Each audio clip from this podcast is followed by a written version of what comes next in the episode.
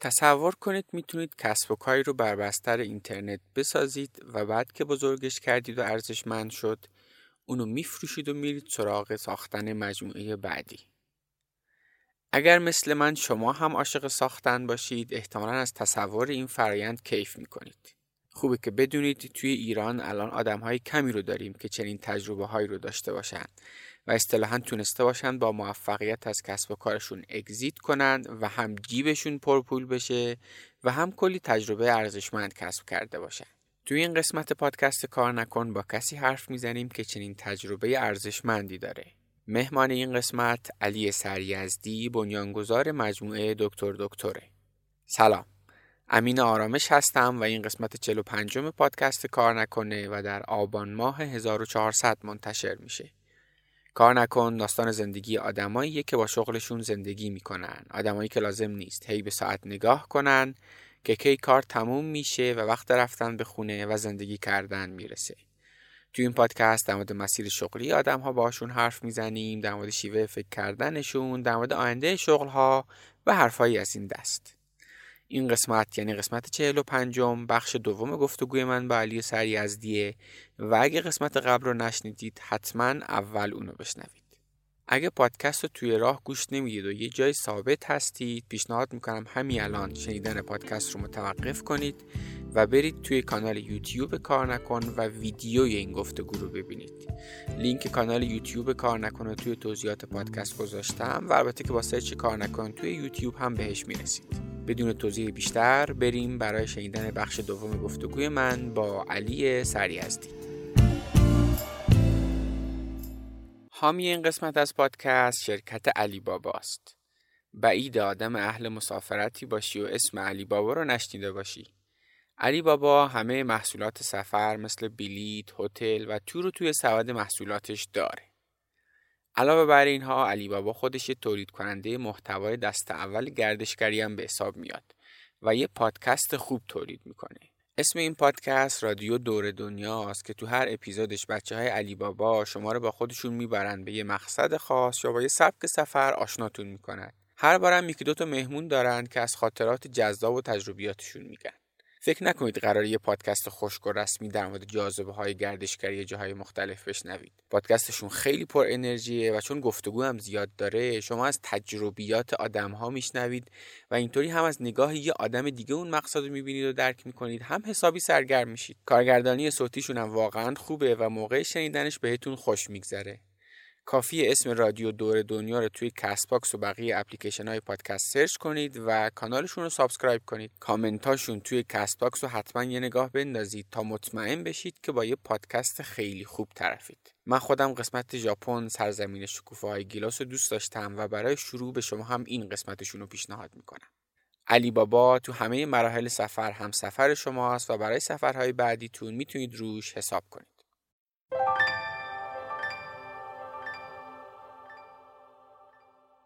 حامی این قسمت نرم افزار مدیریت مالی کسب و کار بیزیلیه.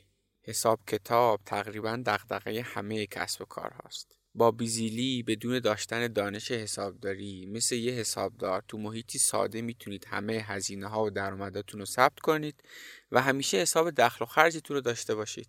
با بیزیلی می‌تونید مطمئن باشید که همه حساب کتاباتون با کمترین هزینه مدیریت میشه. بیزیلی به شما امکان ارسال فاکتور رسمی همراه با درگاه پرداخت رو هم میده. اگه کسب و کار دارید یا حتی freelancer هستید و می‌خواید هزینهاتون رو مدیریت کنید بیزیلی می‌تونه کمک حال شما باشه بیزیلی هم نسخه اندروید و آی داره و هم نسخه ویندوز و تحت وب داره. اینطوری از هر جایی می‌تونید اطلاعاتتون رو ثبت کنید و به محض اتصال به اینترنت همه اطلاعات یک پارچه میشن. سی روز اول استفاده از بیزیلی رایگانه و می‌تونید به راحتی با تمام قسمت های این برنامه آشنا بشید. بعد از اونم با کد تخفیف کار نکن می‌تونید اشتراک سه ماهه رو با 50 درصد تخفیف تهیه کنید. لینک سایتشون رو توی توضیحات پادکست براتون می‌ذارم. بیزیلی اپ این که تو علی سریزدی تیمش اون بیزینسی که اسم ندارد اثرگذار رو آینده 20 سال دیگه ایران که یه نسلی بیاد بالا که اثرگذار باشن این مملکت مملکت دیگری باشه. این برای من خیلی خیلی مهمه. شما هر چیزی که هست بذار بالا. بذار در طول مسیر رشد بکنه. نخوا رشدش بدی ایدالگرایی در بیاری بعد بذاری بالا. خب؟ این بچه چرا سال کنکور باید برنامه زیاد بگیری چرا تو 8 سالگیش نباید یاد بگیری؟ خب؟ 8 سالگی برنامه زیاد بگیری تا سال کنکور میتره کنه یادم وقتی خودتو بشناسی مهارتتو بشناسی بفهمی که تو چقدر پتانسیل داری چقدر اثرگذار هستی تو می‌تونی از اون ترس عبور بکنی و این عبور کردن به نظر من ابتدای مسیریه که تو به سمت شدنت میری. حالا موفق شدن یا هر چیز دیگه که تو ذهن آدم هست. خیلی خب بیایم برگردیم به اون که شما داخل نمایشگاه الیکامپ رفتین سه نفری لباس پوشیدین یه لباس خاصی پوشیدین لباس دکترا رو پوشیدین اون داستان چیزی گذاشتید بعدش چه اتفاق؟ تونستین سرمایه گذاری بگیرید اونجا. ببین ما نمایشگاه الیکام فکر کنم اون سال توی آذر بود. خیلی استثنایی نمایشگاه توی زمستون بعد توی پاییز اینا برگزار شد. ما دیگه خیلی مذاکراتمون شد. یعنی من هر دفعه که می اومدم تهران مثلا 4 5 تا جلسه داشتم دیگه. پشت سر هم جلسه می‌رفتم و صحبت می‌کردم و آدمای مختلف گزینه‌های مختلف. یکی دو جا تقریبا دم نهایی شدم بود. خب؟ یعنی بسته بودیم با هم که بشه. منتها باز من توی شک و شبهه بودم.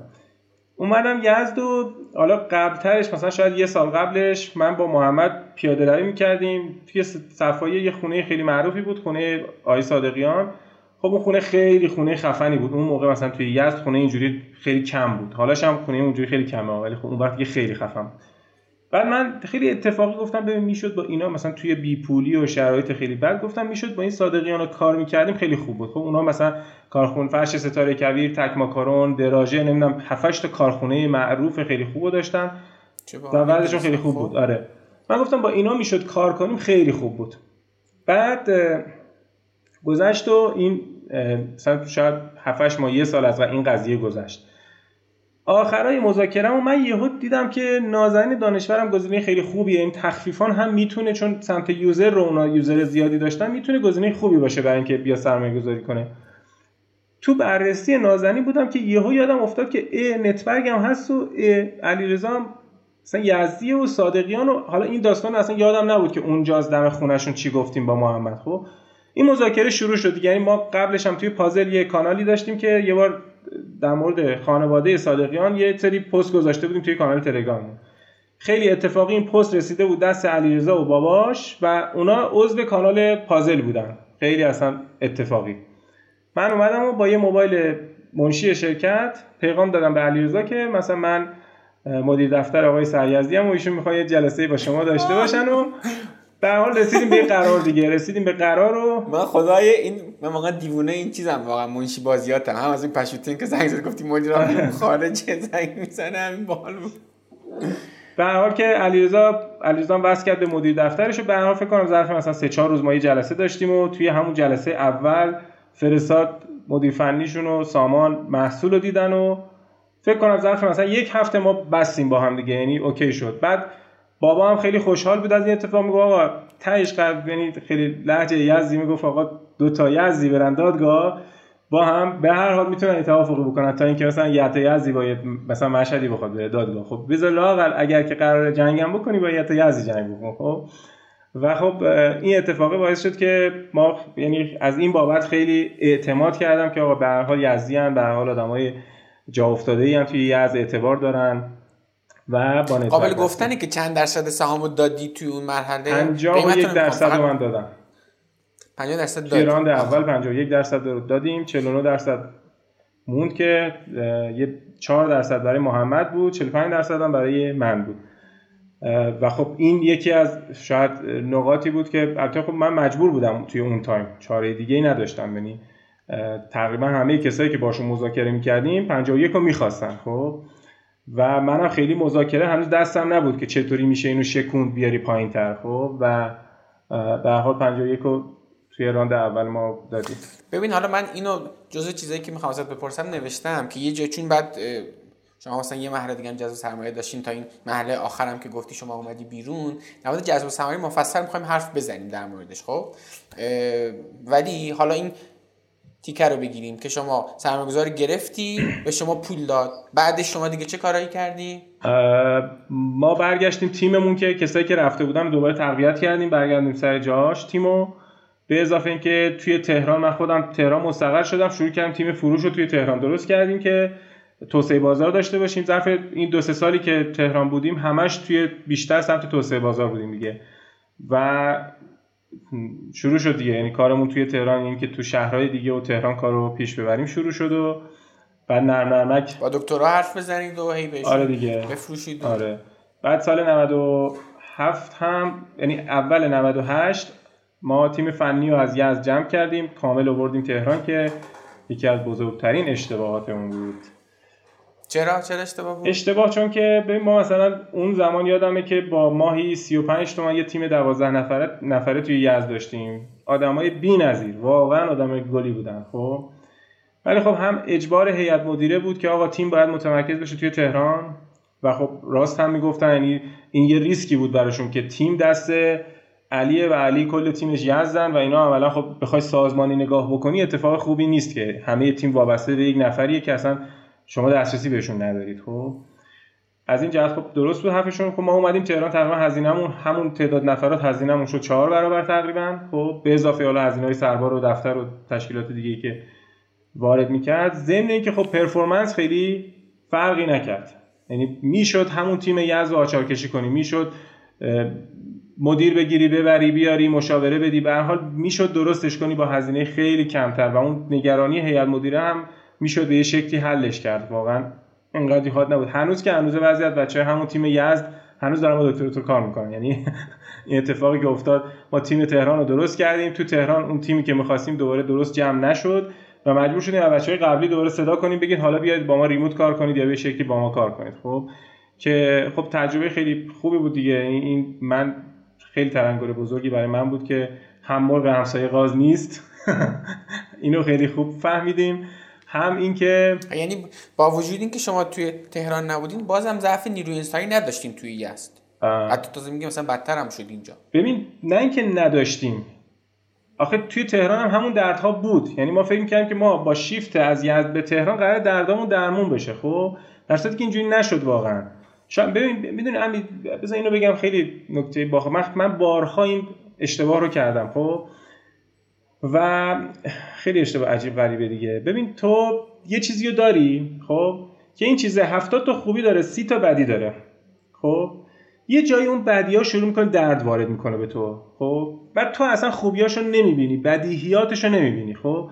میری به فکر اینکه اینو من می‌خوام درست کنم میری سراغ اینکه نقاط درد رو درست کنی دیگه. بعد رو نقاط درد میری جلو دقیقا خب؟ یعنی ما تیم یزد هفتاد جا خوب بود. سی جا هم درد وارد می مثلا سیستمی که توی یزد داشتیم scale پذیر نبود. خب؟ اومدیم تهران سیستم scale پذیر درست کنیم. یک سیستم scale پذیری درست کردیم که تجربه خوب به مشتری نمی‌داد. چیزی که قبلا داشتیم و از دست رفت. میدونی چی میگم؟ یعنی اون هفتاد تا خوبی رفت ولی سی تا خوبی جاش اومد. یعنی عموما آدم توی به خصوص توی آدم ها این اتفاق زیاد میفته یعنی تو مثلا با یه آدمی داری کار می‌کنی این آدمه 80 تا چیزش خوبه 20 تا چیز بد داره. به نظر من تا زمانی که واقعا کار به جای باریک نکشیده تا می‌تونی برو سعی کن اون 20 تاشو حل کنی یه جوری. وقتی میری تو عوض کردن اون آدم یه آدم دیگه ای میاد که دوباره اونم اگه 20 تا ایراد نداشته یعنی اگه سی تا ایراد نداشته باشه 20 تا رو داره خب؟ و نمی‌دونی دوباره کجا قرار درد بهت وارد بشه. پس این خیلی ریسک بزرگیه که بخوای از تیمت از آدمات از محصولت بزنی. یعنی خود این راجبه همه چیز هست دیگه. حتی اصلا تو روابط الان که داریم میگید در این نگاه می‌کنیم. انگار ما آدما به خوبی های بقیه کوری دقیقاً. مثلا تیکای بعدش می‌بینیم. واقعا. این خیلی اتفاق یعنی من تو این مثلا یکی دو سال گذشته خیلی چشمم تیز شده به این بازی که ببین تو می‌خوای تصمیم بگیری می‌خوای کاری بکنی حواست باشه این اشتباه رو دوباره نکنی یعنی نشه که نبینی آدمه محصوله اون چیزی که تو داری میگی اتفاقات خوبش چیه. فقط به خاطر بدها نری تصمیم بگیری. مجموعه رو ببین و تصمیم بگیر. خب خب الان که بحث شد بیا در مورد این خورده بیشتر هم حرف بزنیم. در مورد تجارب علی سریزدی از جنبه مدیریت منابع انسانی که یک تیم کوچیک رو زمانی که قبل از اینکه سرمایه بگیرید چند نفر بود تیمتون و بعدش چند نفر شد توی قبل از سرمایه 5 6 نفر بودیم بعد از سرمایه بعد از سرمایه نتورک که مثلا رسیدیم تا حدودا 20 نفر. بعد از سرمایه عبیدی رسیدیم تا حدود 50 نفر. بسیار خوب. توی این توی این فرایند توسعه تیم چه تجاربی به دست آوردی؟ اصلا مثلا اینجوری بپرسم چه اشتباهاتی کردی؟ چه چیزایی که الان که نگاه می‌کنی مثلا میگی کاش مثلا اون کارو نمی‌کردم؟ چقدر سخته ببین هنوز هنوزم دردم می‌گیره. این فرایند بزرگ شدن منابع انسانی بزرگترین دردی که برای ما یعنی من حداقل فهمی ازش نداشتم. یکی فرهنگ سازمان بود که وقتی آدم های مختلف تو لول های مختلف میان تو سازمان میرن این فرهنگ دست خورده میشه خب؟ این تو وقتی که 6 نفر هستی اون فرهنگ فرهنگ بکریه که حالا از فاندر و مجموعه داره میاد خب؟ وقتی بزرگ میشه این فرهنگی چند فرهنگ میشه و اگه نتونی اینو مدیریتش بکنی یه سازمان مثل پند میشه دیگه خب؟ یه سازمان هفتاد فرهنگ میشه یعنی هر کسی یه چیزی برم داره میاره تکلیف روشن نیست سازمان چی, کار است چه چه وری می‌خواد بده خب؟ یه موضوع اساسی تفاوت فرهنگی بود که آدم ها با هم داشتن. و وقتی مثلا اون زمانی که شاید ما نزدیک 50 نفر بودیم مشکل اساسی ارتباط بین این آدما بود. یعنی ارت... به خصوص مدیرا یعنی ارتباط بین مدیرهای عاملی بود که شاید همه وقت من صرف این می‌شد. که من بتونم connection بین آدما رو طوری برقرار کنم که آقا تو رو خدا با هم کار کنید نخواهید همدیگه رو بزنید. دست از زدن همدیگه بردارید. این چیزی توش در نمیاد خب؟ ولی خب اون فرهنگه و این دوتا باعث می‌شد که ما هر روز درگیری هایی داشته باشیم که به جای اینکه بخوایم روی توسعهمون فکر بکنیم روی این درگیری ها فکر بکنیم. این دوتا خیلی ما رو اذیت کرد. خب اشتباه چی بود؟ موقع استخدام اشتباه کرده بودی یعنی مثلا آدمای درست رو استخدام نکرده بودی یا بعد فرایندها رو درست تعریف نکرده ببین خب اصلا به زیر ساختش فکر نکرده بودی. اصلا ما چیزی به اسم فرهنگ رو نمی‌دونستیم که چی هست. یعنی بعدتر جلوتر که رفتیم فهمیدیم آقا چیزی به اسم فرهنگ سازمانی هست و اصلا ما هیچی ازش نداریم خب؟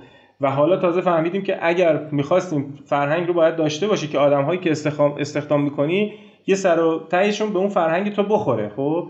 ما آدمای خیلی خوبی رو داشتیم ولی تو کالچر ما جا نمی‌شدن می‌دونی؟ آدم آدم خیلی خوبی بود. ولی خب مدل فکریش یه جوری بود که به درد یه استارتاپ نمی‌خورد. ولی اون آدم توی یه سازمان مثلا شاید بزرگتر یا یه مدل دیگه خیلی خوب میترکوند. ولی تو استارتاپ نمی‌تونست بترکونه خب؟ و خب اینها همش میگم دیگه این اتفاق درد ایجاد می‌کرد. یا اون موضوع ارتباط رو من اصلا فهمی ازش نداشتم که آقا تو توی وقتی که سازمان بزرگ میشه اصلا باید بری روی ارتباط این آدما کار کنی که هر چی می‌تونن اینا با هم صمیمیت‌تر باشن با هم راحت‌تر ارتباط بگیرن. اصلا دست از زدن هم دیگه بردارن خودشونو تیم ببینن بدونن که با هم باید برن بتره کنن. خب اینجاها جاهایی بود که خب اصلا ما بهش فکر نکرده بودیم واقعیتش.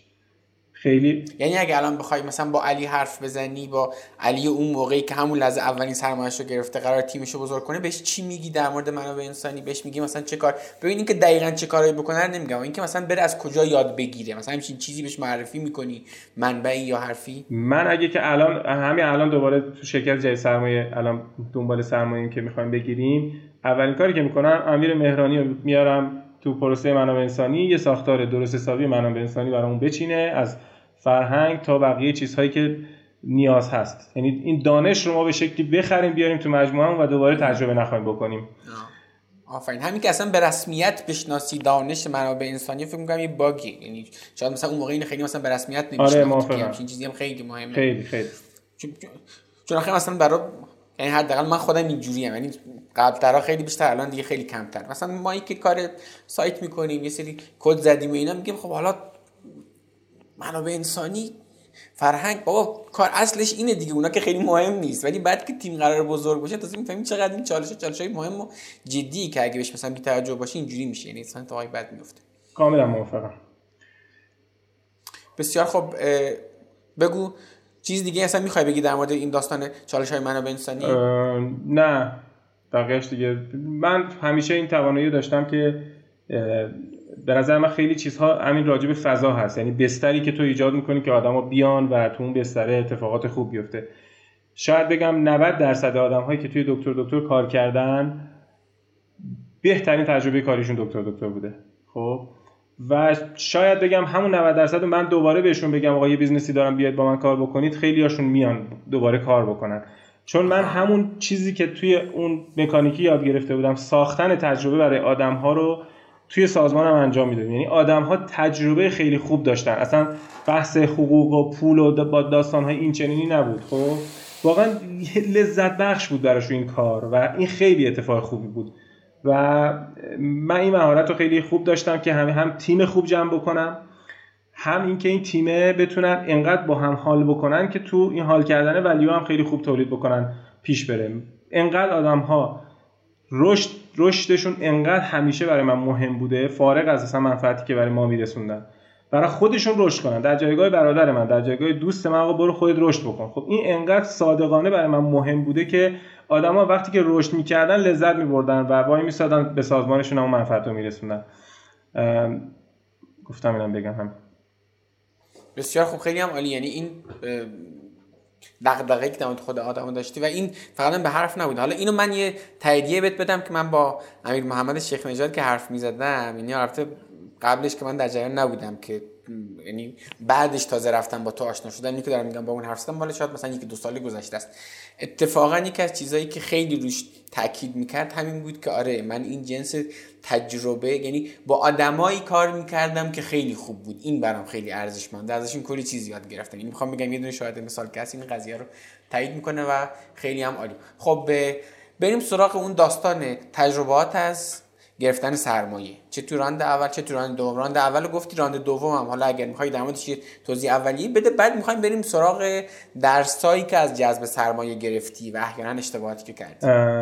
ببین راند دوم که خب به شکلی گروه لیان می‌خواست که روی حوزه سلامت سرمایه گذاری بکنه. حالا به واسطه اینکه خودشون هم به شکلی درگیر حوزه سلامت بودن و خب این پیشنهاد از سمت اونا اومد. می‌خواستم با یکی از رقیبای گروه ببخشید میونی کلمات. گروه لیان شرکت یا چیز برند شناخته شده ای داری که مثلا بگی؟ ببین مجموعه داروسازی عبیدی یکی از سرمایه گذارهای گروه لیان هست. و حالا گروه لیان هم تو مجموعه عبیدی سرمایه گذاری کرده. حالا یه اینا یه در حال یه ارتباطی بین این دو تا مجموعه هستش.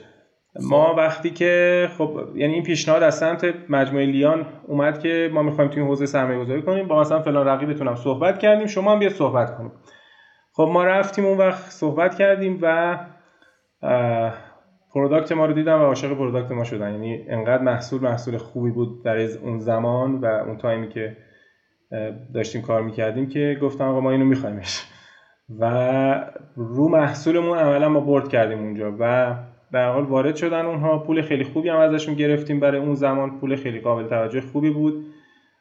و شروع کردیم. تقریبا رشدمون هم رشد خیلی خوبی بود. همه چی خوب پیش می‌رفت یکی از شاید بگم ایراداتی که اگر من برگردم تکرار نمی کنم حالا فارغ از مسئله سهام و درصد سهام و این ریزکاری های حقوقی که داره اونا رو بذاریم کنار. یکی از ایرادات این بود که ما ترکیب هیئت مدیرمون خب یه هیئت مدیره سه نفره بود. من بودم یه نفر از نتبرگ یه نفر از دیان خب؟ و خب من در جایگاه مدیر عامل هم بودم. بعد خب مدیر عامل همیشه به عنوان آدم اجرایی این وسط کتکخورش باید ملس باشه دیگه چون به همه داستان ها میفته گردن مدیر عامل یعنی هم از داخل مجموعه هرچی انگوش هست به سمت مدیر عامل هست از داخل هیئت مدیره هم هرچی انگشته به سمت مدیر عامل این وسط بیچاره باید وایسه هی این دو طرف رو یه جوری بالانس کنه. یه ایراد این بود که هم من نقش هیئت مدیره من با نقش مدیر عامل دو تا قاطی بود و من یه رأی بیشتر نداشتم وسط. یعنی مثلا ما یه اشتباهی تو سازمان کرده بودیم اونجا باید چوبشو میخوردیم. این چوبی که ما میخوردیم اثر داشت رو رأی من تو هیئت مدیره. این چی میگم؟ این خیلی اتفاق چیزی بود. به اضافه اینکه ترکیب هیئت مدیره ترکیب شفافی نبود. یعنی اینکه مثلا ما می‌خواستیم در مورد اینکه آقا این لیوان رو امروز با دسته بخریم یا بدون دسته صحبت کنیم. خب مثال میگم. یه نفر با دسته دوست داشت یه نفر بدون دسته. همونجا جلو همین حرفو نمی‌زنیم من فرداش می‌رفتم با علیرضا جدا در موردش صحبت می‌کردیم. لیان با علیرضا جدا در موردش صحبت می‌کرد. دوباره نمی‌دونم من با لیان جدا صحبت می‌کردم. تهش هم یه در یه فضای گمی این تصمیم گرفته می‌شد می‌دونی؟ این خیلی اتفاق یعنی بعدتر من وقتی که رفتیم جلو دیدم آقا این اتفاقه یعنی یه پروسه تصمیم گیری کاملا شفاف و رو نیاز داره سازمان.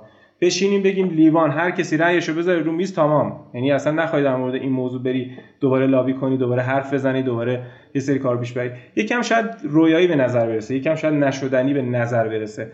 اما هستن سازمانهایی که خب این ساختاره هست توش. یعنی حداقل تکلیف روشن آقا در مورد لیان مدیر عامل تصمیم گیرنده است خدافظ. خب؟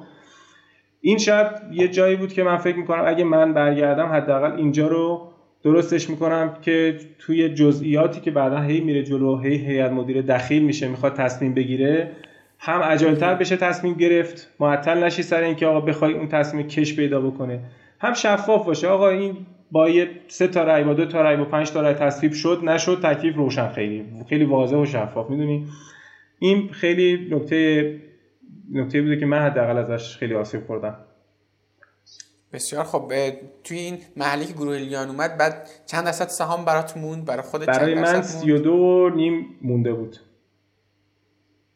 خب بعد این تاثیر داشت توی اینکه جذابیت اون business هی برات کم و کمتر بشه وقتی درصد سهامت میاد پایین؟ ببین چون هنوز من تک نفر بودم خب آره هنوز جذابیت خودشو داشت. ولی مثلا اگه چون round آخری که من exit کردم این میومد رو 20 احتمالا. خب مثلا رو 18 19 اینطوریا میومد. و اینجا دیگه واقعا جذابیتش رو از دست می‌داد برام. یعنی نرم نرمک این دیگه داشت برام خیلی چیز می‌شد. کم به خاطر هر که چون میگم اینم مثلا یه چیزی که اگه یه فردی این دغدغش باشه که فکر کنم دغدغه خیلی هم هست از همون محل اول جذب سرمایه با حواسش باشه دیگه. یعنی یه جوری اول سهام بده که تاش خیلی کم نشه. آقا این کسی دیگه business من نیست. من کارمند اینا انگار دارم براش بله کار بله. می‌کنم. میگم چی حسی بهش دست نده. این هست. این یه بار با مجید حسینی جا صحبت می‌کردیم. مجید می‌گفت ما اصلا business ای که روش سرمایه گذاری می‌کنیم ساختاری میچینیم که تیم فاندرا زیر 40 درصد نیان. یعنی نشه که بیان زیر 40 درصد. به خاطر خودمون به خاطر اینکه اگه اونا بیان زیر 40 درصد احتمالا ما باختیم بازی رو نه اونا. خب. چون که انگیزشون کم میشه دیگه. وقتی انگیزشون کم بشه دقیقاً. بسیار خوب بسیار خوب خیلی هم خوب. از این دیگه آخرش که تو محله جذب آخرین حتی اولش حرف زدیم. چیزی دیگه ای هست در مورد دکتر دکتر که بخوای در موردش حرف بزنی یا می‌تونی پروندهش رو ببندی؟ چه در مورد این جذب سرمایه آخر که منجر به شد که اومدی بیرون چه در مورد marketing چه در مورد تیم چه در مورد محصول یا هر چیز دیگه ببین در مورد دکتر دکتر حرف که بشین بزنیم تا صبح حرفه. marketing خب یکی از دردهای همیشگی ما بوده و هست. خب مثلا این ساختار پیچیده ای داره این marketing که آدم پیر میشه. خب بعد از اون حوزه هایی هم هست که همه متخصصشن و وقتی میری پای صحبت میشینی می‌بینی که اوه فاصله ها هست. ولی خب نمی‌دونم الان چی شو میشه گفت. بذار این سوال ازت بپرسم. سه تا اشتباهی که کردی کلا توی دوران دکتر دکتر رو بگو. سه تا اشت... یکیشو مثلا شاید همون باشه که تیم فنی رو از یزد آوردی تهران مثلا. یه چیز دیگه هم اول صحبتات گفتی که تیم فنی همشون جزو یه گروه بودن بعد یهو مثلا شما رو ول کردن. یا نمی‌دونم اینم گفتم حالا اگه فکر می‌کنم راجعش حرف بزن سه تا چهار تا به هر تعداد اشتباهاتی که فکر می‌کنی که تو این مسیر کردی از همه تاثیرگذارتر بودن اونا رو بگو. ببین جابجایی تیم یه اشتباه خیلی بزرگ ما بود. بازنویسی محصول یک اشتباه تاریخی بود. خب؟ چرا؟ چون که ببین یه یعنی ما فهم اینو اینجوری باز نداشتیم دیگه. یه محصولی درست کردی این یه موجود زنده است داره کار می‌کنه خب؟ تو می‌خوای اینو بیاری بازنویسی کنی و این اصلا یک اتفاق عجیب غریبه. اینقدر کار سخت و پیچیده ای هست که یعنی ببین تو یه بار رسیدی به solution این که میگم خود راه بگویدت که چون باید کرد این راهه به تو گفته برسی به چی. یه بار رفتی رسیدی خب؟ بعد فکر کن که ما اون زمانی که این مسیر رو می‌رفتیم که رسیدیم به اون راهه نه مستند کردیم چیزی و نه ساختاری داشتیم که اصلا مستند بکنیم. رسیدیم به یه solution ی و اون solution هم الان develop شده داره کار می‌کنه. خب؟ حالا تو برای اینکه اینو scale پذیر بکنیم یه بازنویسی می‌کنی. چون مستندی نیست یه کپی از اون می‌زنی. بدون اینکه دوباره بری توی بازار ببینی چیه یا ببینی اصلا عمل کرده این چه جوریه. خب؟ بعد اون کپی اون کاری که اون می‌کنه نمی‌کنه. یعنی مثلا اون اگه 10 تا درد دوا می‌کنه کپی تو 7 تا درد دوا می‌کنه. خب؟ و این به هم میپیچه دیگه. یعنی ما تجربه عجیب غریبی داشتیم تو جابجایی محصولمون. یعنی هنوز که هنوز شاید بگم دو سال هست محصول جدید دکتر دکتر بالاست. ولی حداقل 60 70 درصد سرویس ما از محصول قدیمیمون داره تغذیه می‌کنه. می‌دونی؟ چون هی رفتیم جلو هی دیدیم نه آقا این محصول جدید هنوز انقدر آماده نبود. و کلا اشتباهات عجیب غریبی که این وسط تو پروسه پیش میاد. مثلا ببین می‌تونی مثال بزنی؟ مثلا یه دونه feature ی اومده و الان هست عین اونو تو می‌زنی ولی اون فرایندی که از اول چرا این feature به اینجا رسیده رو جایی میگی document نکردی. من دقیق متوجه نشدم یعنی چی وقتی یه دونه عینا کپی می‌گیری مثلا مثلا نوبتدهی دکترها یه چیزای تنظیمات پیچیده ای داره. خب مثلا فرض کن یه دکتری دو روز در هفته میاد یه روز یه ساعتی میاد یه روز یه ساعت دیگه میاد. بعد ما تو تنظیماتمون کلی feature باید بذاریم که بشه این انعطاف پذیری رو در مورد هر حالتی بشه در آورد. خب؟ حالا تو میری اون تنظیمات رو کپی می‌کنی مثلا اون پشت اون تنظیمه کلی شرطه که آقا ببین اگر اینطور و آنطور و آنطور یه اتفاقی بیفته. می‌دونی چی میگم؟ که اون شرط ها رو تو در نظر نگرفتی چون document نشده بوده دیگه. این همش تو ذهن اون مدیر فنی قبلیه که رو این کار کرده. خب؟ تازه اونم تو ذهن شاید خیلی چیزاش نباشه. خب؟ حالا میای اینو بازنویسی می‌کنی یه کپی می‌زنی. اون دکمه هست که فعال غیر فعال بکن. ولی اون کار رو نمی‌کنه یعنی اون اتفاقه نمیفته خب؟ و خب اینا همش دست به دست هم میده. تو یه چیزی میاری بالا که تجربه مشتری به هم می‌خوره. یه اتفاق خیلی من خیلی بعد از دکتر دکتر اینجوری شدم. همین که روی fit market بودن تاکید خیلی زیادی دارم. تو تیم الانمون هم اینجوریه. بچه ها الان مثلا ما یه سایتی آوردیم بالا توی این دوره تستی که داریم روی business جدید کار می‌کنیم. حد اقلی ترین چیزهای ممکن رو نداره. مثلا تو میری توی اون سایت درباره ما نداره تماس نداره نمی‌دونم خیلی خیلی چیزها رو نداره خب؟ و آدمایی که من در طول هفته باشون حرف می‌زنم میان این سایت رو می‌بینن میگه این که اینو نداره. چرا اینو گذاشتید بالا؟ چرا مثلا این کارو کرد؟ میگم ببین داره میفروشه. تو چیکار داری داره یا نداره؟ بابا این جوابه. یعنی مثلا ببین دقیقا مثال فاحشش اون design ی که توی مثلا دیوار ما داریم می‌بینیم اپلیکیشن دیوار هر چند ساده هر چند ابتدایی. آقا جوابه چرا باید داره عوضش بکنه؟ من نمیفهم چرا باید عوض کنه اونو خب؟ یعنی این این fit market هست الان دقیقا خب؟ ما دقیقا اونجا توی بازنویسی اصلا این چیزی که fit market بود بی خودی مثلا یو ایکس کار آوردیم یو ایکس کار میاد نظر میده که اینو باید این کار بکنیم. خب باشه میریم این کار می‌کنیم. بعد می‌بینیم که آقا یه داستانی درست شده اون بر تجربه مشتری داره خراب میشه. سر چیزی که جواب بوده اصلا ملت داشتن استفاده می‌کنن هپی و خوشحال. چرا باید این عوض بشه؟ می‌دونی؟ یا یه سری چیزهایی که به هر حال الزاماتی بوده بعد عوض می‌شده با اون قبلیا درست هماهنگ نشده. یه تجربه دیگه هم که هست این وسط همین ببین محصول قبلی دکتر دکتر ظرف مثلا سه سال یه تیم مداوم روش کار کردن. تا رسیده به یک درجه ای از پختگی و تکمیل شده اومده بالا خب؟ بعد وقتی که عموما می‌خواد بازنویسی بشه اینجوریه که اصلا تو میری توی برد میشین تصمیم بگیرید. برد میگه که نه این اصلا بودجه نداریم. اینو باید مثلا 6 ماهه بیارید بالا. اینقدر بودجه بیشتر نداریم خب؟ اصلا بردم یادش میره یعنی دقیقا احساسیه دیگه تصمیم دو, دو تا چهار تا این برد یادش میره که من ظرف سه سال روی این محصول هزینه کردم. یعنی هم بودجه بودجه سه سال بوده هم زمان زمان سه سال بوده. خب و ریز ریز شده اینی که داری می‌بینی چطور توی شش ماه قرار اون اتفاق بیفته. با اون مثلا یک دهم بودجه. خب این اولین خطاییه که می‌کنی. یعنی وقتی دوچار این خطا میشی تو یه چیز شش ماهه داری که قرار بوده یک چیز سه ساله باشد. تا سریا می‌رود دقیقا. این بازی ادامه دارد همچنان. و میافتی توی لوپ باطلی که خیلی نمیشه جلوشو گرفت. واقعا اینجا به نظر شرکت های بزرگتر به خصوص مثلا دیجیکالا کسایی که یک بار چند بار تو اوج شرایط خودشون پوسته انداختن محصول عوض کردن تجربه های خیلی ارزشمندیه که اینو بتونن به بقیه شیر بکنن که بفهمن که این پروسه بازنویسی محصول جاییه که تا شکست بیزینس پیش میره. خیلی جای خطرناکیه. دقیقا میای ابوشو درست کنی چشش کنی آره دقیقا. دقیقا اگه حواست نباشه چشش دقیقا همینه. دیگه چی؟ تجربه بعد دیگه یا مثلا شکست دیگه چیز دیگه هست گفتم ترکیب هیئت مدیره گفتم. دیگه چیز دیگه یادم نمیاد. فرهنگم سعی می‌کنم یعنی حد اکثر تلاشم می‌کنم یه فرهنگی درست بکنم که آدمای هم فرهنگ هم گونه خودش بیان تو بازی ما. آدمایی که به اون کالچر نمی‌خورن نیان توی بازی. اینم موضوعی بوده که ما ازش آسیب خیلی زیادی خوردیم.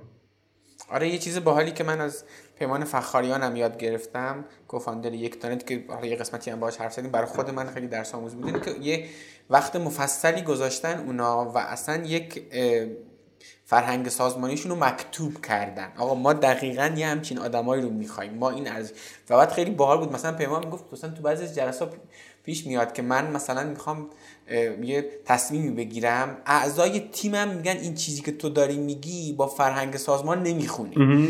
و بعد من دیگه قانع میشم. میگم اوکی. یعنی حتی اگر که خود اون آدمم اگر چیزی مکتوب نشده باشه مثلا ممکنه یه جایی بر برخلاف فرهنگ سازمان عمل کنه. و وقتی مکتوب باشه خب دیگه همچین مشکلاتی نیست. حالا وقتی فرهنگ سازمانی داشته باشی بر همین اساس استخدام می‌کنی بر همین اساس اخراج می‌کنی بر همین اساس توسعه میدی و حالا دیگه معلومه ما چی می‌خوایم فرهنگ آره واقعا واقعا.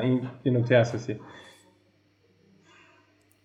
بسیار خوب. خیلی خوب. به حالا ما یه آدمی رو داریم. تو وقتی که دکتر دکتر رو تحویل دادی چند میلیون کاربر داشت؟ حدود 3 میلیون یوزر سمت مردم بود 6000 تا دکتر. بسیار با این ارقام خوب تو از یه دونه استارتاپ اگزیت کردی جیبتم پرپول شد بابام دید گفت ایول انگار یه چیزی از این علی ما در میاد. خب خب حالا با این شرایط با این تجربه حالا می‌خوای یه دونه business جدید راه بندازی. حالا این تیکش بر من خیلی مهمه. حالا این آدم با چه معیارهایی تصمیم می‌گیره که چه business ی راه بندازه؟ اینو لطفا با جزئیات بهمون بگو. ببین معیارها که میگم من به شکل احمقانه ای گفتم دوباره اعتماد می‌کنم یا دوباره یه سری کارها رو می‌کنم اون ویژگی رو دارم. یعنی خیلی نگاه هم به گذشته هستا ولی بازم اینجوریه که پای عمل که می‌رسه ممکنه گذشته رو بریزم دور بگم. اینم یه دور دیگه دوباره میریم ببینیم چی میشه خب؟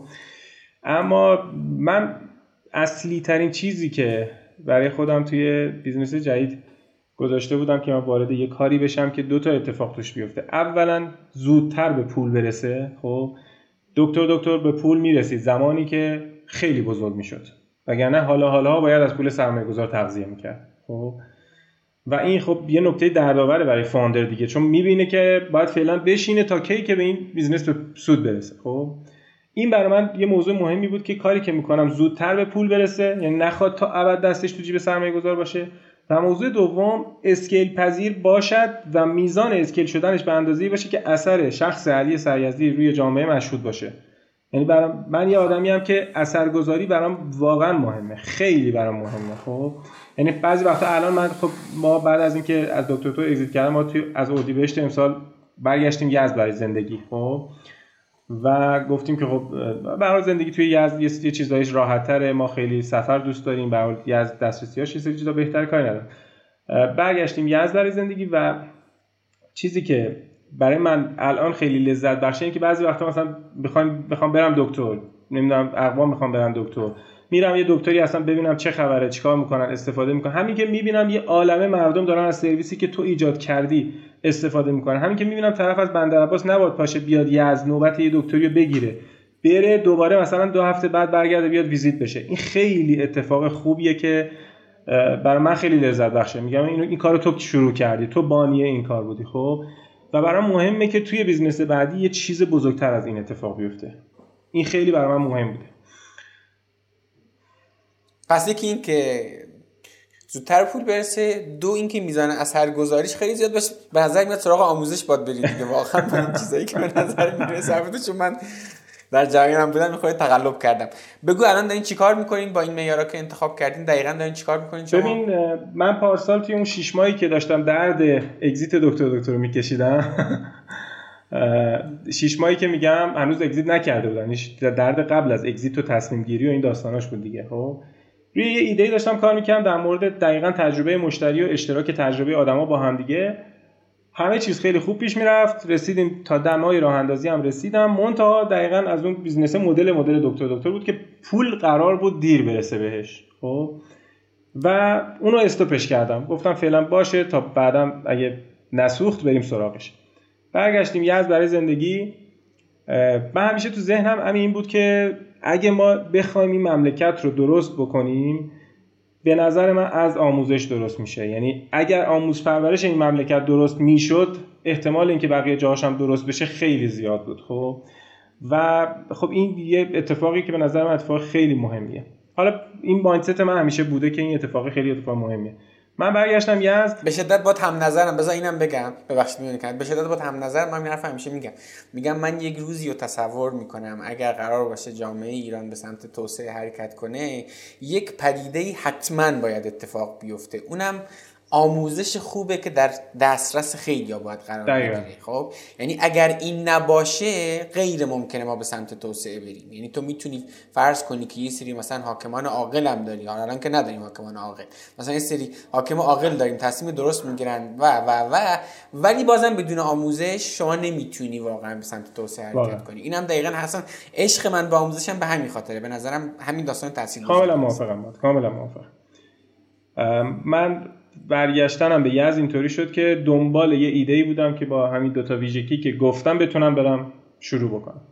خب. محمد پارسال توی تقریبا دی اینطوریا خب یه دفتر خیلی بزرگتر گرفته بود برای خودش و تنها کار می‌کرد همیشه. تو این سالها یه نفر مثلا دستیار همیشه کنارش بوده. تقریبا تنها بوده.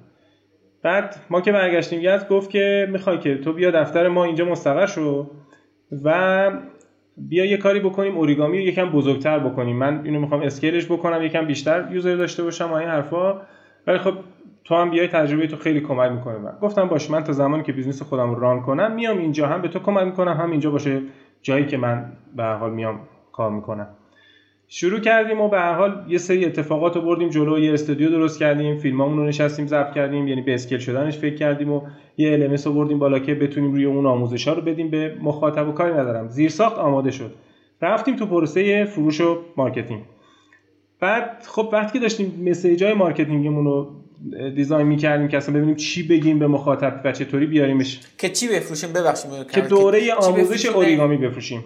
خب؟ خب. یعنی اصلا هدف همین بود. اسمش هم گذاشته بودیم اوریتا. خب یعنی محمد برند خودش مستر اوریگامی بود برند شخصیش. من گفتم اگه بخوای یکم سازمانی تر نگاه بکنی یه برند دیگه می‌خوای رسیدیم به یه اسم به اسم اوریتا.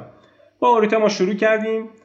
این تا اینم بگم که من اینو از محمد جواد شکوری آپارات یه بار یه نصیحتی کرد گفت آقا یعنی توضیح داد که ما از زمانی که آپارات ایدهش به ذهنمون رسیده تا زمانی که نسخه یکمون رو لانچ کردیم ده روز طول کشیده. یه, حال زمان اینجوری من تو ذهنمه خب؟ و گفت شما هر چیزی که هست بذار بالا. بذار در طول مسیر رشد بکنه. نخواه رشدش بدی ایدالگرایی در بیاری بعد بذاری بالا خب؟ من این تجربه خیلی است یعنی ما همه این کارهایی که دارم میگم مثلا ال آوردن و کل اتفاقاتی که دیگه که دارم میگم مثلا شاید ظرف یک ماه یک ماه و نیم کمتر اومده بالا خب؟ حداقلی ترین چیزی که فکر کنی اومده بالا. بعد خب ما رفتیم که ببینیم آقا به آدما چی بگیم میان بچه‌شون کلاس اوریگامی ثبت نام بکنن. وقتی رفتیم اینو یه market research کردیم و دیدیم که آدما دغدغه‌شون در مورد بچه‌شون خیلی بیشتر از چیزیه که ما فکر می‌کنیم الان و ما داریم روش کار می‌کنیم خب؟ یعنی در حوزه های مختلف بسته به جنس خانواده و نوع تفکر والدین اینا دغدغه دارن خب؟ و انگار که OK هم که هزینه بکنن این دغدغه‌هاشون حل بشه. خب. برگشتم و به محمد گفتم آقا stop اوریگامی رو که داریم. منتها ویژن من از اینجا اینه که آموزش برای بچه ها برای کودک و نوجوان. آموزش مهارت هایی که ممکنه تو بازار نباشه ممکنه آموزش خوبش نباشه ممکنه هم هست باشه ما به شکل دیگری با محتوای بهتر با فرم بهتر با دیزاین بهتر بتونیم اونو پیاده بکنیم خب. و این کار رو چون نیازش الان توی بازار به شدت هست اسکیل پذیر هست اسکیلش به اندازه هست فکر کنم تقریبا 18 میلیون. الان ما دانش آموز حالا بچه بین مثلا 5 6 سال تا 17 18 سال ما 18 میلیون جمعیت اینجوری داریم خب؟ که خب به هر حال اثرگذاری خیلی خوبیه برای من و من می‌تونم اثرگذاریمو قشنگ اینجا ببینم. به اضافه اینکه از اوایلش هم می‌تونه پول در بیاره. یعنی این هم باز یک نکته مثبتیه که این کار داره. و ما چسبیدیم به این. یعنی این شد ویژن ما. تقریبا فکر کنم چهار ماه ما استارت کردیم که تو دوره هنوز تستیم. دلیل اینکه رونمایی نمیشه اینه که هنوز اسم نداره چون اسم اوریتا دیگه به درد این کاری که ما می‌خوایم بکنیم نمی‌خوره. اوریتا برای اوریگامی خیلی خوب بود خب؟ ولی برای این کار اسم ولی الان یه سایتیه که الان داره دوره آموزشی داره آره دیگه هم اوریتا هست و دوره های اوریگامی داره فروش میره و تقریبا 2000 تا یوزر الان داره اون سایت. 2200 تا تقریبا یوزر داره. 2000 تا یوزر پید یوزر اصطلاحا این اصلا اومدن پول دادن نه, نه؟ اونی که پول داده تقریبا 250 تا یعنی 10 درصد از اونها تقریبا پول دادن خب؟ یا توی یکی از دوره ها حداقل شرکت کردن 10 درصدشون. 250 تا دوره فروش رفته یه چیزی حدود مثلا 100 میلیون تومان تراکنش داشته و تقریبا تستامون همش جواب داده. فقط تو نقطه ای که حالا من هفته پیشم که با هم صحبت کردیم رفته بودم شمال یک هفته کلا همه چی رو تعطیل کرده بودم شمال بودم. سر اینکه الان تو نقطه گیر افتادیم که scale کردن فروش مارکتینگ اینجا خیلی مهمه خب؟ یعنی تو برای اینکه فروش تو scale بکنی بخشیش برای اینه که تجربه بهتری خلق بکنی. و این دوره بتونه قشنگتر بچرخه برای کاربر تو بتونی اونور scale بکنی. این یه چالش های عجیب غریبی داره. بخشش مثلا برمیگرده به کاری که حمید محمودزاده می‌کنه و چیزهای یعنی ابزارهایی می‌خواد که تو بتونی سوار بکنی با بیای و با یه سری چیز یعنی با تحلیل دیتای درست بتونی این کارا رو بکنی. کاری ندارم. به جزئیاتش خیلی ولی الان خیلی درگیر اینم. خب؟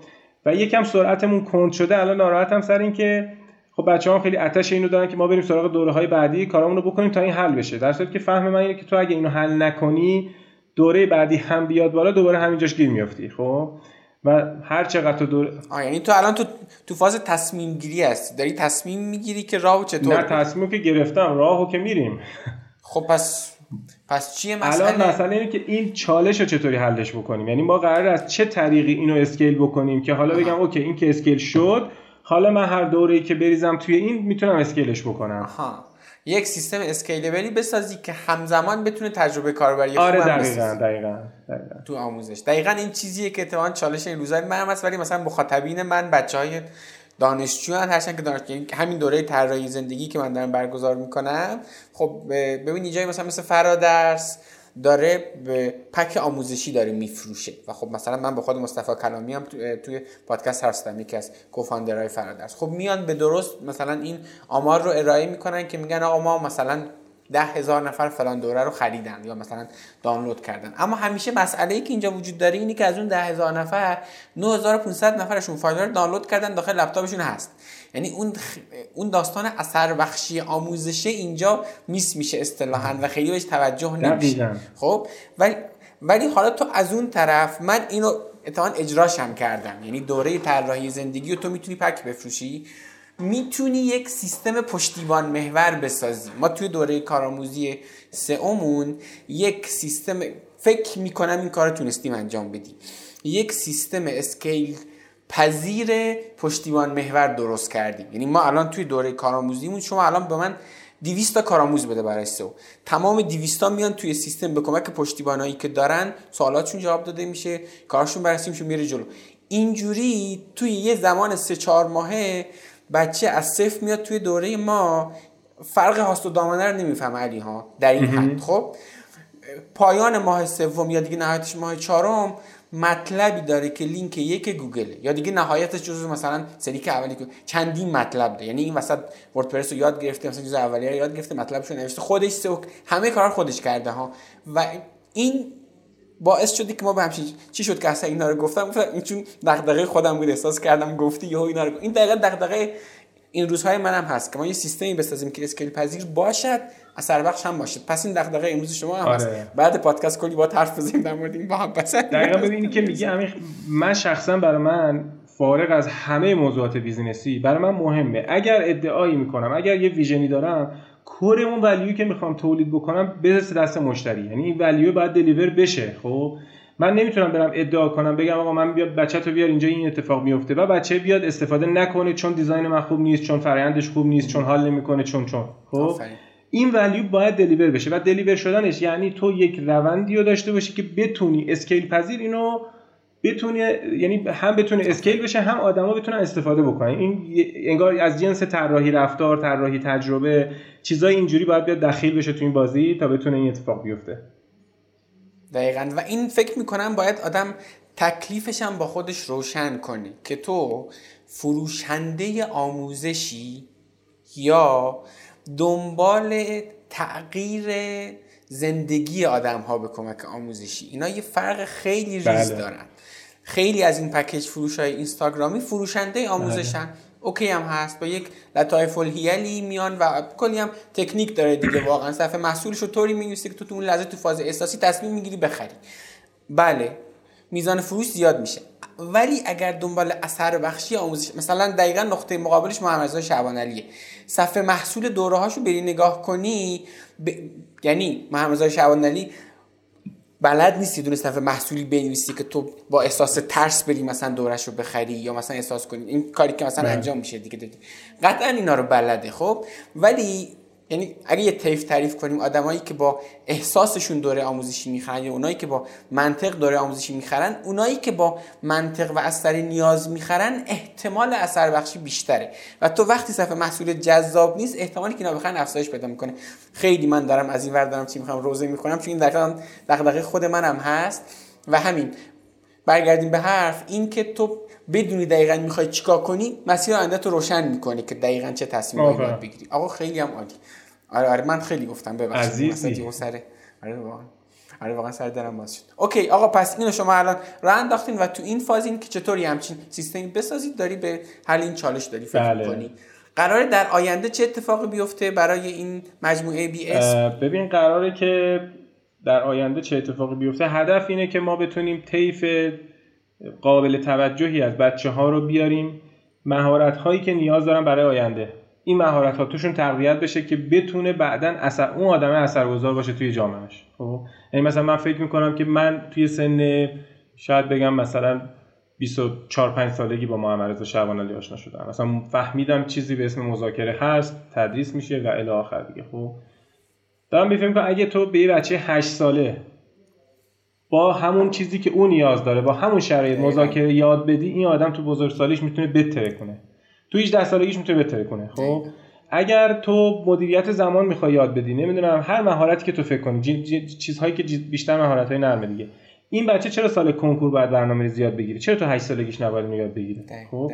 8 سالگی برنامه زیاد بگیره تا سال کنکور میتره کنه یادم بعد علی تو تصور کن به دو میلیون دانش آموز تفکر سیستمی آموزش بدی و اثر بخت آقا اصلا ما حرفمون یک دقیقا. واقعا انگار توی زمین دیوونه ایم. ببین این جامعه 20 سال دیگه یه جامعه آره، دیگه آره. است. می‌دونی؟ و, و این دقیقا همون نقطه جذابیه که میشه کارهای باحال کرد. ببین همین یه چیزی بگم. خیلی من الان دیدی موهای دست آدم سیخ میشه بعضی وقتا یعنی پوستت چیز میشه. آره. اینی که تو میگی دقیقا من این اتفاق یعنی این که تو علی سریزدی تیمش اون بیزینسی که اسم ندارد اثرگذار رو آینده 20 سال دیگه ایران که یه نسلی بیاد بالا که اثرگذار باشن این مملکت مملکت دیگری باشه. این برای من خیلی خیلی مهمه. تا پول تا اتفاقات جانبی دیگه که حالا نه اینکه مهم نیست اونها قطعا مهم هست ولی اینه که به من اینه که موی دست من سیخ میشه بالاش. این برای من خیلی مهمه. دقیقا. دقیقا دقیقا. این که دارم میگم دقیقا چون دقیقا حرف منم. حالا اونایی که پادکست من میشنون که تا این قضیه رو حس کردن دیگه که منم این چیزی که دغدغه اصلی واقعا همینه. البته حالا اگر که واقعا این آقایون کاری نکنن که کلا همه چی بره هوا واقعا ما در 20 سال آینده می‌تونیم تو خوب رقم بزنیم. خیلی خب ببین یه چیزی رو من نوشتم در مورد ترس شروع. یادم اون روز حرف می‌زدیم که تو شمال هم تو گفتی چه رفتی شمال؟ گفتی که کلا مثلا اینجور وقتا که مغز داغ می‌کنی کلا ول می‌کنی میری یه چند وقتی فکر می‌کنی. ولی یادم مثلا به این حرف زدیم گفتی که بعضی از بچه های قوی تیم دکتر دکتر الان رفتن برای خودشون بیزینس راه بندازن. یک ترس شروعی دارن. بله.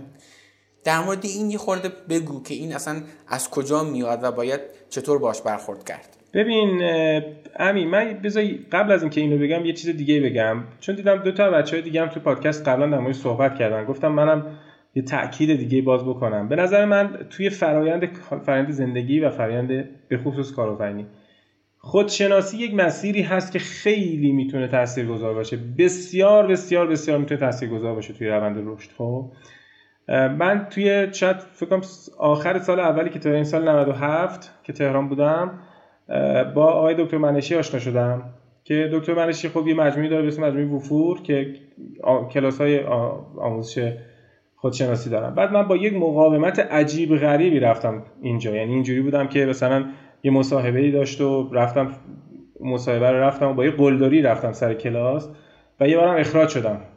بعد من اینجوری بودم که به امیر گفتم آقا اینا زرده. این چیزایی که تو داری میگی محتوای زرده به درد نمی‌خوره فلان بهمان تو آینده من اثری نداره تو موفقیت من اثری نداره این حرفا. امیر به من گفت بیا بشنو پسر بیا یک بار هم که شده به آینده فکر نکن به موفقیت فکر نکن بیا اصلا یه بار برو یه جایی یه چیز مزخرف گوش بده. ولی بیا یک بار بپذیر خودت خب؟ بیا یک بار وارد اصلا فضای اینجوری شو بیا عینک رو عوض کن خب؟ و من رفتم درگیرش شدم اصلا خیلی چیزها برام اصلا رنگش عوض شد واقعا. یعنی شاید واقعا یکی اتفاقات بزرگ بوده برای من خب؟ حالا این چیزی که تو داری میگی من اونجا اینو خیلی تجربه کردم. یعنی توی پروسه حالا دوره وفور و دوره بعدیش که دوره سمر هست که خانم محسا مربیش هست و ما یک سال هم توی دوره سمر با ایشون بودیم. عبور کردن آدما رو می‌بینی که چطور آدم ها گیر میفتن یه جایی که این مانع مانع درونی خودشونه نه مانع واقعی که بیرون توی بیزینس هست. یعنی در شاید بگم 90 درصد مواقع این شکلیه خب؟ یعنی تو یه کاری می‌خوای بکنی که اون کار یه حساب دو, دو تا چهار خیلی ساده است. خیلی شدنیه خب؟ اصلا تهش اینه که شدنی نیست پشت اون که نمیافتی پایین خب؟ می‌خوای بری چیزی تست کنی این تستش که هزینه ای نداره کار عجیب غریبی نمی‌خوای بکنی. ولی یه ترسی اجازه شروع به تو نمیده. خب تو نمی‌تونی از اون ترسه عبور بکنی خب؟ و اینجا جایی که جای غم برای آدمایی که پتانسیل دارن توانمند هستن. به نظر من از خودشناسی میشه به این رسید یعنی میشه عبور کرد از این ترس. وقتی خودتو بشناسی مهارتتو بشناسی بفهمی که تو چقدر پتانسیل داری چقدر اثرگذار هستی تو می‌تونی از اون ترس عبور بکنی. و این عبور کردن به نظر من ابتدای مسیریه که تو به سمت شدنت میری. حالا موفق شدن یا هر چیز دیگه که تو ذهن اون آدمه هست. ولی من میگم تجربه شخصی میگه که آدمای زیادی مثلا خب الان من اینجوریه که در طول هفته مثلا حداقل سه چهار تا جلسه مشاوره دارم بچه‌ای که حالا یا توی یزد business ی رو run کردن یا جاهای دیگه که مثلا مشاوره آنلاین داریم. خب بعد وقتی من باشون دارم پیش میرم اینجوریه که عموما می‌بینم حالا یا business رو run کرده یه جایی از business باز پشت ترساش مونده. می‌دونی؟ یعنی همون مثالی که خودت الان صحبت کردیم همونی که من می‌خوام قیمت سایتمو از 5 تومن بیارم مثلا بکنم 25 تومن خب؟ من پشت ترسم موندم و یعنی بازار که پتانسیلشو داره آدمش هست مشتری هست که 50 تومنم پول بده همه چی OK ه. من نمی‌تونم از ترس این عبور کنم. می‌دونی چی میگم؟ حالا این به انواع شکل ها میاد توی این مسیر کارآفرینی. یعنی تو هی جاهای مختلف گیر می‌کنی چون مانع از داخل توه نه مانع واقعا فضای بیزینس. و اینجا جایی که خیلی دوست دارم من تو راستای حل کردن این کمک بکنم. یعنی به آدما خیلی کمک بکنم که آقا بیا واقع... واقعه رو ببین. یعنی خود واقعیت رو ببین نه اون چیزی که تو داری با که و این خودشناسی کمک می‌کنه که اولا این های شاید مثلا ناخوناگاه تو بهتر بشناسی و باهاشون بهتر مواجه بشی و بتونی مثلا به اونا غلبه کنی. بخشی از این پروسه هست. این خود این ببین یه مسیر دیگه. مجید حسین نژاد اینو میگه یک کوه بدون قله هست خب؟ من دوره مجیدم رفتم دوره دکتر ایمانی رادم رفتم چون علاقه من شده بودم به این حوزه دوره تقریبا آدم اثرگذارش رو رفتم. آره مجید حسین نژاد توی برهه‌ای زد تو این فازا. اصلا کلا مثلا از علی بابا گفت مثلا میرم این کار رفت. کنم بعد دوباره برگشته. آره. یعنی اومده باشه مثلا واسه علی بابا ولی آره, آره تو یه یه مجموعه جداگانه داشت که دوره برگزار می‌کرد دیگه. و خب دقیقا این یه مسیر دیگه. تو توی این مسیر که میفتی هی برات باز میشه. هی تو خودتو بهتر می‌بینی. تو اون جایی که بودی بهتر. این من علی امروز اگر برگرده دو سال پیش تو هیئت مدیره دکتر دکتر دستاورد من پنج برابر میشه. اینو به جرئت میگم پنج برابر میشه. خب؟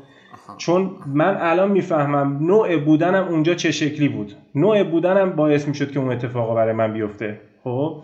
و نوع بودنم الان می‌فهمم نسبت به اون وقت حداقل فهمم کاملتر نه اینکه بگم فهمم تموم شده. ولی نسبت به اون وقت فهم دقیق تری دارم که آقا تو کجای بازی هستی؟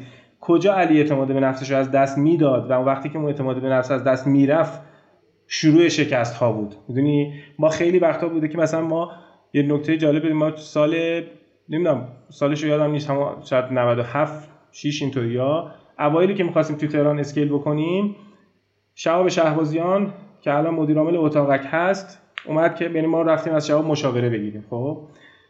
بعد رفتیم پروسه پیش رفت تا جایی که به حال یعنی من صحبت کردم که اگه می‌تونی بیا پیش ما و کمک کن ما این business رو scale بکنیم. شهاب هم یزدی بود خب دوست داشت این اتفاق بیفته خب؟ در نهایت اینجوری شد که هیئت مدیره قبول نکرد. به هزار یک دلیلی که برای خودشون می کاری ندارم دلایلشون خب؟ من اونجا مطمئن بودم حضور شهاب می‌تونه برای ما موثر باشه بتره کنه.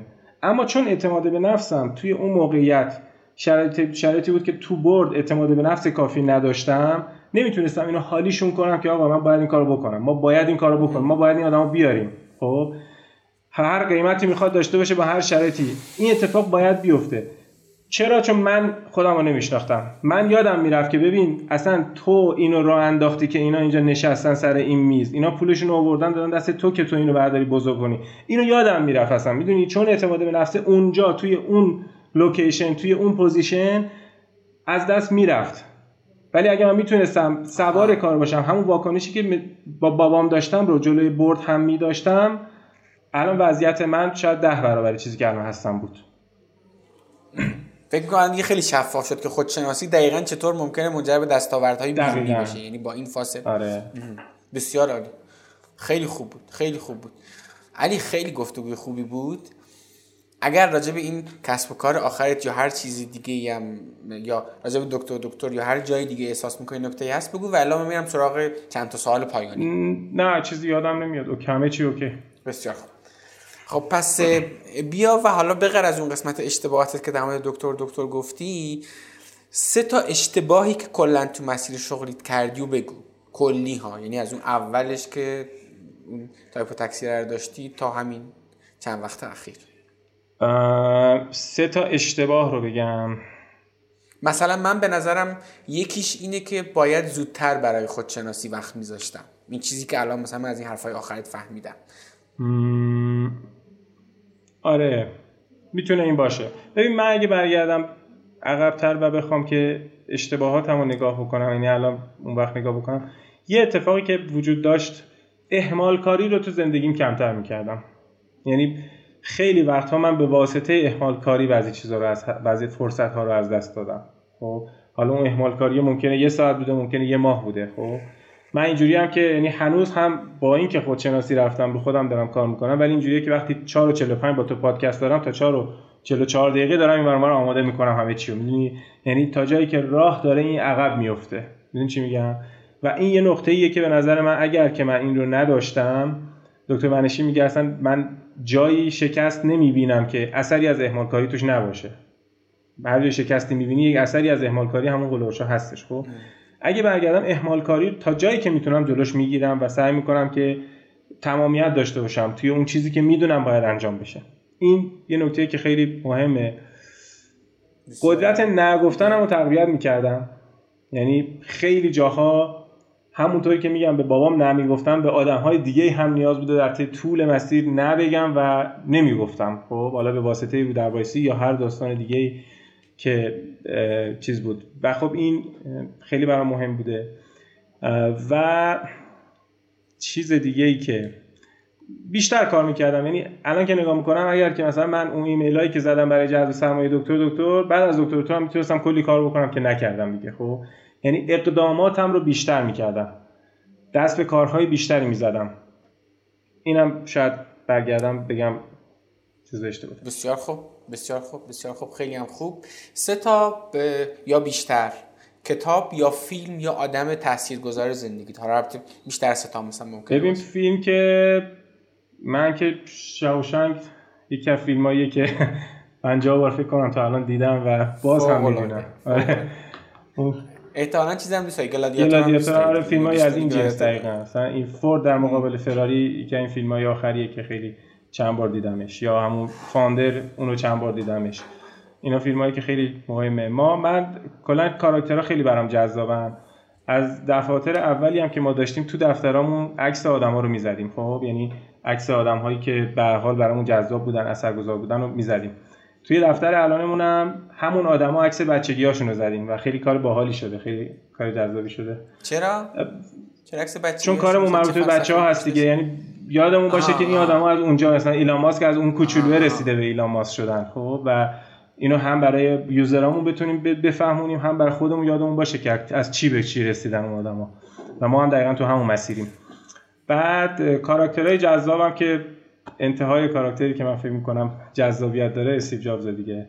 یعنی مدل فکری اون آدم و اتفاقاتش خیلی برای من جذاب هست. توی ایران هم که دیگه تاج سر من محمد رضا شعبانعلی و کل شخصیت من احساس می‌کنم حالا دقیقا در مورد خود من اینجوریه. ما خیلی خوش شانس بودیم. یعنی ببین تو یه برهه محمد رضا خیلی حال داشت و خیلی بلاگ می نوشت من احساس می‌کنم مثلا یه آدمی الان بره مثلا بلاگ محمد رضا رو ببینه اصلا این درکی که ما داشتیم از محمد رضا شعبان علی رو درک نمی‌کنه. مثلا من خودم خیلی شانس داشتم که تو اون برهه‌ای که محمد هر روز یه پست میذاشت کامنتار جواب می‌داد بعد کلی ما رو تشویق کرد برید بلاگ بزنید و اینا. خیلی ما خوش شانس بودیم تو اون برهه. واقعا همراهشی بودیم بلاگ محمد رضا بودیم و واقعا تاثیرگذاری یعنی این. واقعا دمش واقعا, واقعا. دمش گرم من خیلی هم مدیونشم خیلی دمش گرم من که عاشقشم آره واقعا. ببین به عنوان سوال آخر. داریم توی وضعیتی زندگی می‌کنیم که دوباره سایه طرح سیانت هم بالا سر کسب و کارهای اینترنتی همین اسمش هم که میاد خودش یه خورده اصلا فاز منفی میده به آدم. و توی الان که اواخر مهر 1400 داریم تو وضعیتی زندگی می‌کنیم که خب اوضاع تورم همین چیزی هست که داریم می‌بینیم خیلی آینده خوبی پیش بینی نمیشه. پیش بینی میشه قیمت دلار کلی افزایش پیدا کنه و بعدش هم کلی تبعات اجتماعی داشته باشه و و و. آینده به نظر خیلی روشن نمی‌رسه توی ایران. توی این شرایط چطور امید خودت رو حفظ می‌کنی؟ اینو بگم که حداقل در مورد خود من چون کار منم آموزشی من یه وقتایی اینجوری میشم و میرم با خودم هم حرف می‌زنم. میگم ببین من دارم همه تلاشمو می‌کنم احساس می‌کنم حالا به قد وسع خودم می‌خوام تلاش کنم که آینده بهتری برای این مملکت باشه. ولی یه وقتایی که احساس می‌کنم گرفتار یک جماعت جاهلی شدیم بازی اینجوری که من انگار دارم با قدم های ای دارم به سمت جلو دارم حرکت می‌کنم. ولی یه جماعتی هستن با قدم های فیلی دارن گرد می‌زنن به همه چی. و تو احساس می‌کنی همه تلاش های تو بیمعنا میشه و برای یه آدمی مثل من بیمعنا شدن تلاش هام یعنی کلا من داغون میشم له میشم. خب؟ اینو من از تجربه خودم گفتم. خب؟ برگردم به سوالم توی این شرایط امروز چطور امید خودت رو حفظ می‌کنی؟ چطور خودت رو بالا نگه امید به چی دقیقا؟ ببین این که سوال خوبیه. این که داری یه تلاشی می‌کنی بعد قرار یه نتیجه ای بده. یعنی نمی‌دونم. یعنی اصلا امید به این که قرار اوضاع بهتر بشه. ببین من برای خودم اینجوریه که یعنی باور قلبی اینه که وقتی که من دارم تلاش می‌کنم برای یک نتیجه ای بعد یعنی همه جوانه بشه بسنجم. تا من شخصا اینجوریم. تا زمانی که اون نتیجه رو نگیرم نمیشینم. خب؟ کما که می‌دونم خیلی سخته بعضی وقت ممکن نشه ولی خب منم آدم چغره بد بدنی هستم میرم تا بشه خب؟ منتها الان مثلا ببین من نگاه همینه که آقا من می‌خوام یه پلتفرم ایجاد بکنم با یه سری محتوای خفن خوب که بچه ها بیان مهارتشون تقویت بشه برای آینده خب؟ من می‌دونم اینو می‌تونم انجامش بدم و انجامش میدم خب؟ حالا این که توی این نظام نظام دیگری این بچه ها اینجا باشن جای دیگه من نمی‌دونم اونا چه اتفاقی میفته چون اصلا هیچ کنترلی که روش ندارم هیچ اصلا در موردش هم خیلی جزئیاتش فکر نمی کنم خیلی هم واقعیتش امیدی بهش ندارم. یعنی اون چیزی که تو میگی دقیقا درسته. یعنی من به اون تیکه اصلا امید ندارم. چون بعضی وقتا عمقش رو که نگاه می‌کنی می‌بینی انقدر خرابه انقدر خرابه که تو میگی آقا کی؟ چطور میشه درستش کرد؟ خب چطور بشه که یه آدمی مثل نمی‌دونم اون بنده خدا بیاد دوباره و یه بستری فراهم بشه که دوباره بتونه بکنه بیاره بالا همه چی. خب؟ نه اینکه نشه ولی واقعا درصدش خیلی کمه. یعنی چون می‌دونی انگار که بخشی از فرهنگ این مردم شده بعضی چیزها بعضی چیزهایی که ویرانگر هست. یعنی انگار که ما داریم دیگه. آدمایی که مثلا تو نزدیکای من آدمی که میشینه به اون بالای چیز میگه خب؟ بعد نگاه که می‌کنی میگی بابا خودت تو تو اگه جای اون بالایی بودی که دهن مردم رو سه برابر صاف می‌کردی. یعنی اینجوریه که تو خودت بدتر از اونی. خب؟ تو در محدود اختیارت بیشتر از این داری ظلم می‌کنی. همینه. خب؟ و واقعا موضوع اینه که ببین بعضی وقتا اینجوریه که من فکر می‌کنم میگم ببین تو این 40 50 سال گذشته انگار که فرهنگ رفته. وقتی می‌بینی این حجم از مردم کلا سر همدیگه می‌ذارن میگی چطور ممکنه این آدمو دلشون بیاد با همدیگه این کار بکنن. ولی خب این اتفاق افتاده دیگه. این یعنی نابود شده رفته. خب و درست کردنش یه کار انقلابی می‌خواد. بنابراین تو اینجا امید من صفره. خب میگم امیدی نیست. اما امیدم اینه که آقا میگم من یه کاری می‌خوام بکنم. به کار خودم امید دارم. رو تمام توانایی خودم امید دارم. می‌فهمم که اون کاری که من می‌خوام بکنم حالا طرح سیانتم اجرا بکنم به یه شکل دیگه ای در هر حال در دنیا رو که نمی‌تونم ببندم. در حال یه اتفاق میفته دیگه. خب می‌دونم که اون کار رو می‌تونم پیش ببرم. به سهم خودم با فهم خودم اون ولیوی که می‌خوام و می‌تونم تولید بکنم و تا حالا هم اتفاق نیفتاده که دستت بازی بکشم کنار. یعنی خیلی بعید به نظر می‌رسه. کاری که بخوام بکنم و انقدر میرم تا بشه. به اندازه وسعم تلاش می‌کنم. خیلی هم توجه نمی‌کنم اونایی که تحت اختیار من نیست قراره مثلا چه اتفاقی امیدی هم واقعیت به درست شدهش ندارم دیگه. میام پس دیگه چیکارش کنم؟ خب حالا اینا قسمت ما بوده دیگه. خیلی خوب خیلی خوب خیلی خوب. بسیار عالی. خیلی خیلی گفتگوی خوبی بود علی. برای پایان گفتگو اگر احیانا نکته هست بگو. و الا که دیگه جمعش آقا من خیلی خوشحال شدم از گفتگوی با تو خیلی گفتگوی لذت بخشی بود خیلی خودمونی خوب بود واقعا. دمت گرم و همیشه دود من پادکست تو خیلی وقت دنبال می‌کنم. از همون اوایل فکر کنم باعث افتخار دلی دنبال می‌کردم و تو این یک هفته گذشتم که تقریبا همه اپیزودهایی که گوش نداده بودم و نشستم گوش دادم دیگه. که ببینم که دقیقا پس این سوال ازت بپرسم اپیزود محبوبت کدوم بود؟ من حمیدو خیلی دوست اصلا حمیدو خودش دوست دارم اپیزودش هم خیلی دوست داشتم. بعد اسمش یادم نیست مدیر محصول دیجیکالا چی بود اسمش؟ کیوان آره کیوان رو خیلی دوست داشتم. مصطفی قائمی به نظرم خوب بود. تقریبا من مدل پادکست تو رو خیلی دوست دارم. یعنی خیلی نگاه اینه که از هر تیکش میشه یه چیزی گرفت دیگه. و خیلی باعث خوشحالیه. دمت هم گرم بابت این گفتگو خیلی عالی و محتوا و خیلی عزیزی ممنون. عزیزی ممنون است مرسی از تو. چکریم. خدافظ این قسمت پادکست رو هم شنیدید. در جریانید که کار نکن کانال یوتیوب هم داره. اگه تا حالا فقط گفتگوها رو گوش می‌دادید حالا می‌تونید ویدیو این گفتگوها رو هم توی کانال یوتیوب کار نکن ببینید. لینکش رو توی توضیحات پادکست براتون گذاشتم و البته با جستجوی خیلی ساده داخل یوتیوب می‌تونید کانال یوتیوب کار نکن رو پیدا کنید. اینستاگرام کار نکنم دریابید.